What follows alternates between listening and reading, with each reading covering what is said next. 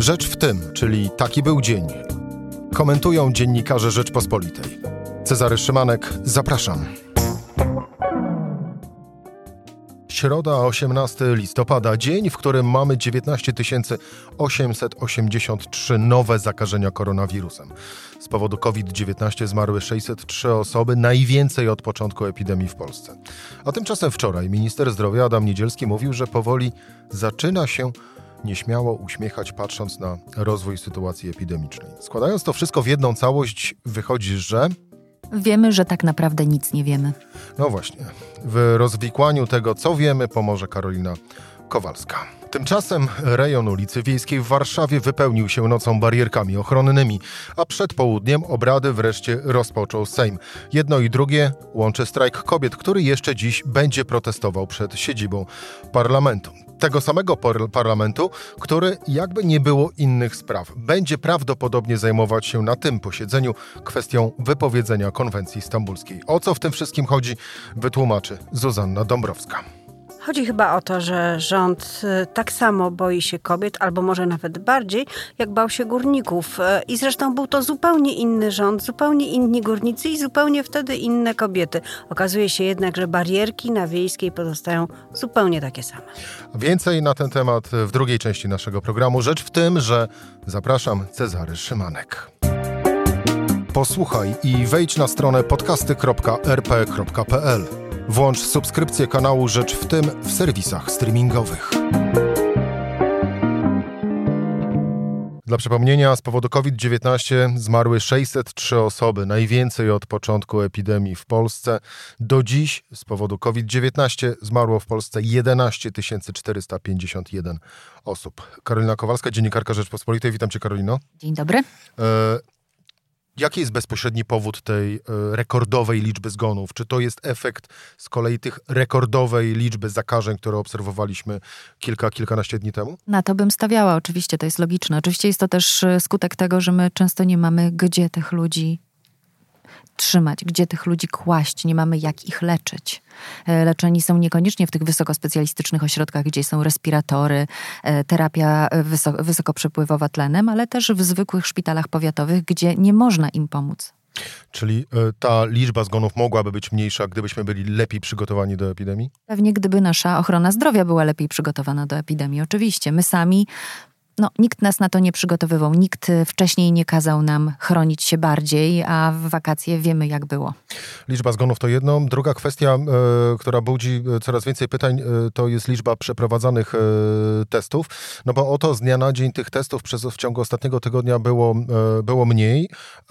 Minister zdrowia Adam Niedzielski wczoraj tłumaczył, że to właściwie jest normalna procedura. Tymczasem tego samego dnia słyszałem wypowiedź e, e, szefa szpitala na Stadionie Narodowym, który stwierdził, że on tego nie rozumie, dlaczego tych testów jest przeprowadzanych mniej. E, ja myślę, że rozumiem. Porozmawiałam z lekarzami. Lekarze pierwszego kontaktu, którzy wysyłają na takie testy, twierdzą, że pacjenci coraz częściej mówią: proszę mnie nie kierować na test. Dlaczego? Dlatego, że pacjent nie chce zostać w kwarantannie. Boi się, że jeżeli jego rodzina trafi na taką kwarantannę, to na przykład straci pracę.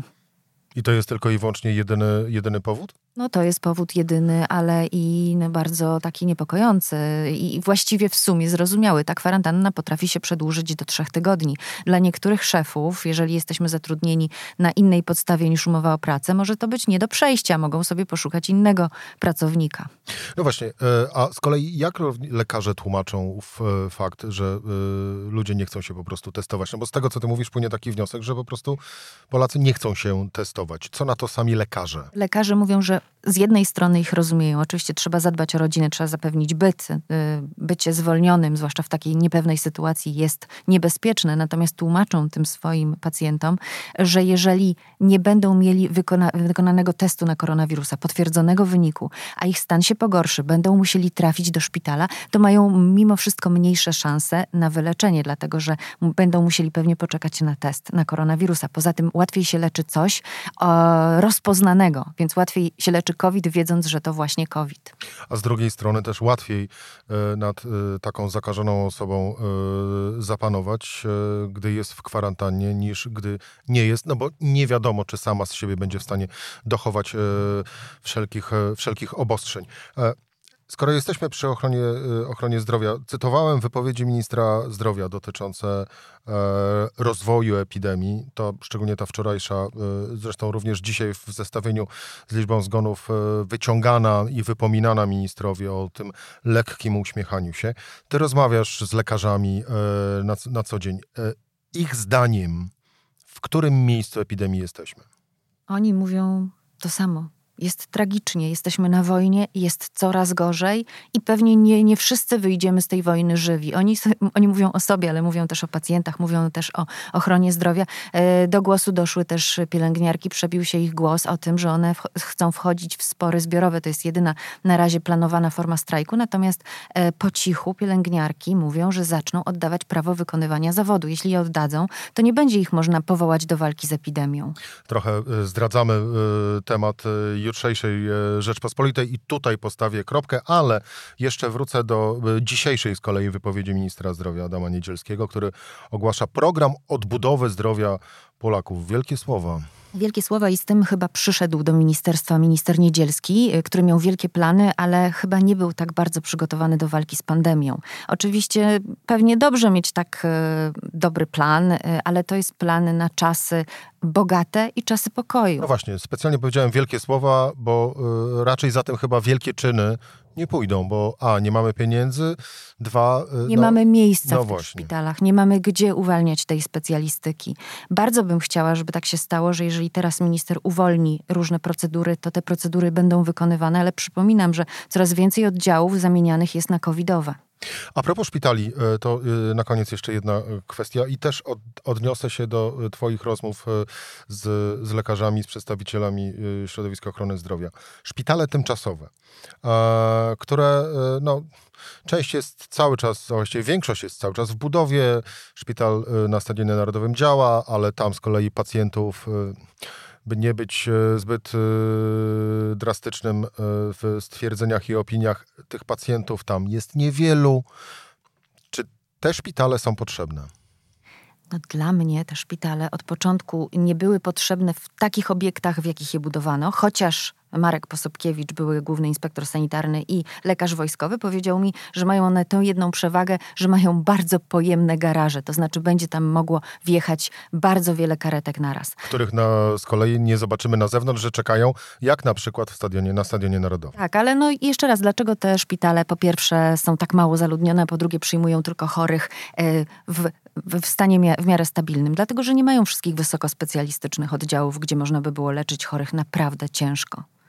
Czy wracamy z kolei do owego e, właśnie no nie tyle nawet co pomysłu, co zrealizowanej koncepcji szpitali jednoimiennych. Czy istnienie szpitali jednoimiennych przy tej drugiej fali rozwiązałoby ową kwestię? Pewnie tak, ale de facto dzisiaj większość szpitali jest jednoimienna, staje się jednoimienna. E, lekarze przychodzą do pracy i słyszą, że nagle, że ich oddział chirurgii naczyniowej został zamieniony w covidowy coraz więcej oddziałów, coraz więcej szpitali leczy tylko i wyłącznie chorych e, na COVID. No i tak niestety, e, niestety będzie przez kolejnych kilka zapewne tygodni, by nawet nie powiedzieć miesięcy. Karolina Kowalska, dziennikarka Rzeczpospolitej, dziękuję Ci bardzo. Dziękuję. A już za chwilę Zuzanna Dąbrowska i przeniesiemy się do Sejmu i w jego okolice. Rzecz w tym, że to jest podcast Rzeczpospolitej studiu Zuzanna e, Dąbrowska. Witam cię, Zuza. Dobry. Czyli wracamy na ulicę Wiejską. Wiejska odgrodzona od reszty świata, tak można właściwie powiedzieć, patrząc na to, co w tej chwili e, na ponad godzinę przed y, oficjalną datą rozpoczęcia manifestacji strajku kobiet e, przed e, parlamentem. No bo tak, dookoła barierki ustawione już e, w nocy. Reporterzy różnorakich mediów relacjonują, że właściwie już na uliczkach dochodzących do parlamentu nie można, e, nie można tam e, przejść. No, jedna wielka twierdza. Nikt nie pamięta e, tak odgrodzonego parlamentu. Władza się wystraszyła kobiet? Władza się wystraszyła protestu, a żeby było śmieszniej, to wiejska, bo byłoby łatwo oddzielić ulicę. Z przodu barierka, z tyłu barierka, tak się czasem wyłącza z ruchu ulicę z różnych przyczyn, nie tylko z powodu protestów. Ale tutaj e, przecież mają dojechać posłowie. Muszą się przemieszczać, mają różne bardzo ważne sprawy. E, samochody rządowe, no otwieranie za każdym razem mm, tego, tego zamknięcia e, tej ulicy byłoby kłopotliwe, więc barierki ustawione są wzdłuż e, ulicy. To trochę tak jak e, budowanie tunelu wzdłuż rzeki rzeki. E, no i w związku z tym piesi, w tym osoby z wózkami albo osoby na wózkach, już nie powiem, co się dzieje z ze smyczą psią zaplątaną w barierkę. O czym obydwoje możemy y, wiele powiedzieć. Tak jest. Y, y, muszą się przepychać między barierką a ścianą budynku, bo chodnik jest mniej więcej o połowę mniejszy. A jeszcze oczywiście mm, parkują tam samochody, więc zamieszanie na wiejskiej jest e, okrutne. No wszystko to właśnie z powodu tego, że o 18 ma się zacząć spacer. E, czyli demonstracja, zobaczymy, może oblężenie, może blokada. E, różne rzeczy mogą się... No właśnie, przedstawicielki strajku kobiet na konferencji prasowej e, w godzinach popołudniowych powiedziały, że no spodziewajcie się jakichś wydarzeń, ale jeszcze nie powiemy czego. Natomiast e, tam padło takie e, górnolotne stwierdzenie: barierek wam e, zabraknie.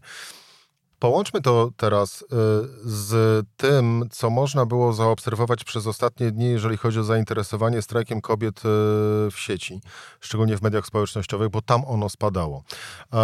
Jaki jest dalszy los przed strajkiem kobiet, Twoim zdaniem? Zależy o czym mówimy, bo jeżeli mówimy o y, sprzeciwie wobec y, polityki takiej ultrakonserwatywnej, e, ultraprawicowej, można powiedzieć, e, w sprawach światopoglądowych, no to przyszłość przed tym sprzeciwem i niezgodą widzę bardzo w Polsce szeroką, bo też poziom tej wychylenia tego, tego wahadła w prawo jest bardzo, bardzo wysoki. Co do organizacji, która nazywa się Ogólnopolski Strajk Kobiet, no tu już jest y, pewnie trochę gorzej, y, dlatego że y, no tak to bywa, kiedy organizacja pozarządowa, która nie do końca, zresztą nie ma takiego obowiązku, jest um, sprofesjonalizowana, um, nagle y, ma zadanie tak ogromne, jak nadanie jakiegoś kierunku tożsamości wielkiemu y, ruchowi społecznemu, tym bardziej, że ruch ten jest animowany w mediach społecznościowych i troszkę przypomina czasem naciśnięcie klawisza I like. Ja lubię to. Dlatego, że y, jest to sprzeciw jednorazowy, czasem bardzo gwałtowny, ale nie bardzo do końca y, uświadomiony.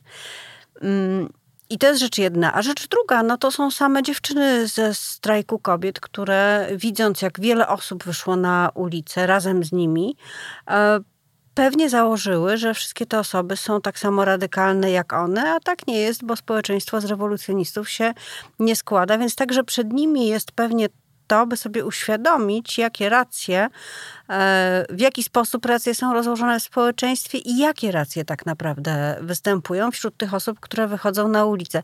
One nie są tożsame, nie są identyczne. Czy to uświadamianie pójdzie, yy, będzie wolniejsze, czy też. Yy no właśnie, nie spotka się z, takim, z taką oto sytuacją, że gdy one sobie już to uświadomią, to wtedy ta ochota do wychodzenia na ulicę będzie o wiele mniejsza niż teraz? To nie ma znaczenia. Albo będzie zmiana mentalna w następnych pokoleniach i tych, które teraz protestują, a myślę, że będzie i że jest, i że jest to realna zmiana. E, albo jeśli strajk kobiet nie da sobie rady, to powstanie coś nowego. E, nowe partie, nowe organizacje, i dlatego e, ważne jest, e, w jaki sposób tego, te, tego ruchu będą się uczyć same aktywistki i, i działaczki. Czy, czy będą potrafiły też trochę bardziej słuchać, a nie tylko y, mówić, czy też krzyczeć, co jest niezbędne na protestach. Ja się nie oburzam tym, że, że protesty czasem bywają radykalne, byleby nie dochodziło do użycia przemocy i tego, co się działo na przykład na Marszu Niepodległości. Dopóki, dopóki jest to ruch bezprzemocowy, dopóty ma prawo funkcjonować jako wyrażenie swoich poglądów mm, w społeczeństwie. E, A ogólnopolski strajk kobiet jako organizacja też musi odpowiedzieć na jeszcze jedno pytanie, czyli pytanie o politykę, bo na końcu wszystkiego zawsze są wybory. I y, przynajmniej dobrze by było, żeby były, bo jak ich nie ma, dopiero zaczyna się problem. I dlatego trzeba w jakiś sposób opowiedzieć się politycznie i nie wierzę we wszystkie te opowieści i baśnie o niepolitycznych ruchach społecznych, które wchodzą do Sejmu. Jeszcze nigdy tak nie było, żeby, e, żeby taki ruch przetrwał jako ruch, a nie trzeba daleko szukać, bo mamy przykład Szymona Hołowni i tego, jak szybko z jego ruchu powstała partia polityczna. No ja chociażby pamiętam z przeszłości taki twór jak Polska Partia Przyjaciół Piwa, która też niby miała być właśnie takim sympatycznym ruchem, a tak naprawdę była po prostu zwyczajną partią. To tyle o ulicy y, przed Sejmem, a teraz y, postawmy się y, w rolę tych, co na mównicy sejmowej. Rano pojawiła się taka informacja, że parlament, Sejm miał się zająć kwestią wypowiedzenia konwencji stambulskiej. Koalicja Obywatelska zgłosiła taki wniosek, żeby dowiedzieć się, co tam słychać w Ministerstwie e, Rodziny, kiedyś Rodziny i Pracy, które przecież pracuje nad tym wypowiedzeniem e, po inspiracji ministra sprawiedliwości Zbigniewa Ziobry. Okazało się jednak, że informacji takiej e, nie będzie. Ma to Sejm rozstrzygnąć jako sprawę sporną i w ogóle wygląda na to, że takie niewygodne tematy będą omawiane, ale raczej w kuluarach lub też w pokojach sejmowych. Ale to co chciała Koalicja Obywatelska twoim zdaniem osiągnąć? Chciała sobie pogrillować PiS na kolejnym temacie? Chciała, chyba Czy chciała też sprawdzić, jak bardzo prawicowy jest ten PiS i dać kolejne paliwo, na przykład strajkowi kobiet. Będziemy mieli do czynienia z testowaniem spoistości Zjednoczonej Prawicy. Ponieważ wisi ona na włosku, to yy, wilczym prawem opozycji jest to, żeby sprawdzać, jak bardzo ten włos jest cienki.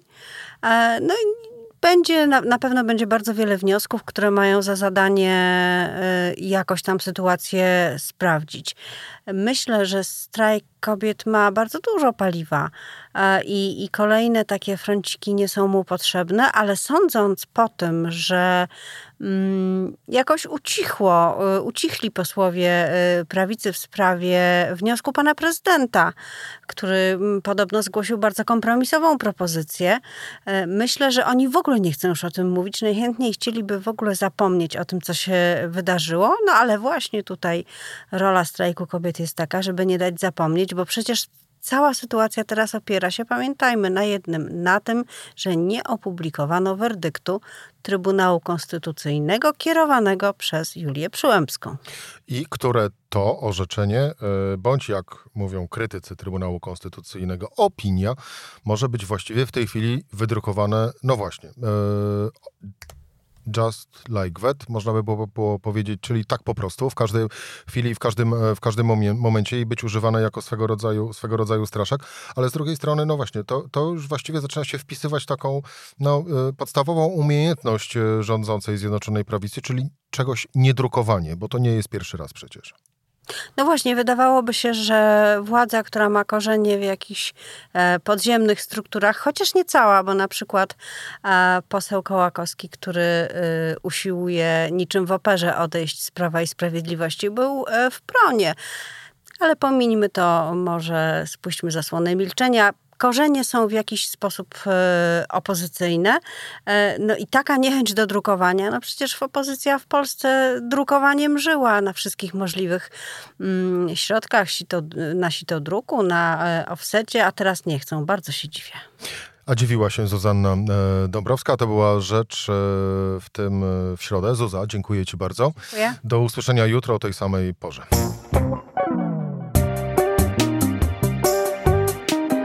Rzecz w tym to codzienny program Rzeczpospolitej. Od poniedziałku do czwartku o godzinie 17. Wejdź na stronę podcasty.rp.pl, włącz subskrypcję kanału Rzecz w tym w serwisach streamingowych. Cezary Szymanek, zapraszam.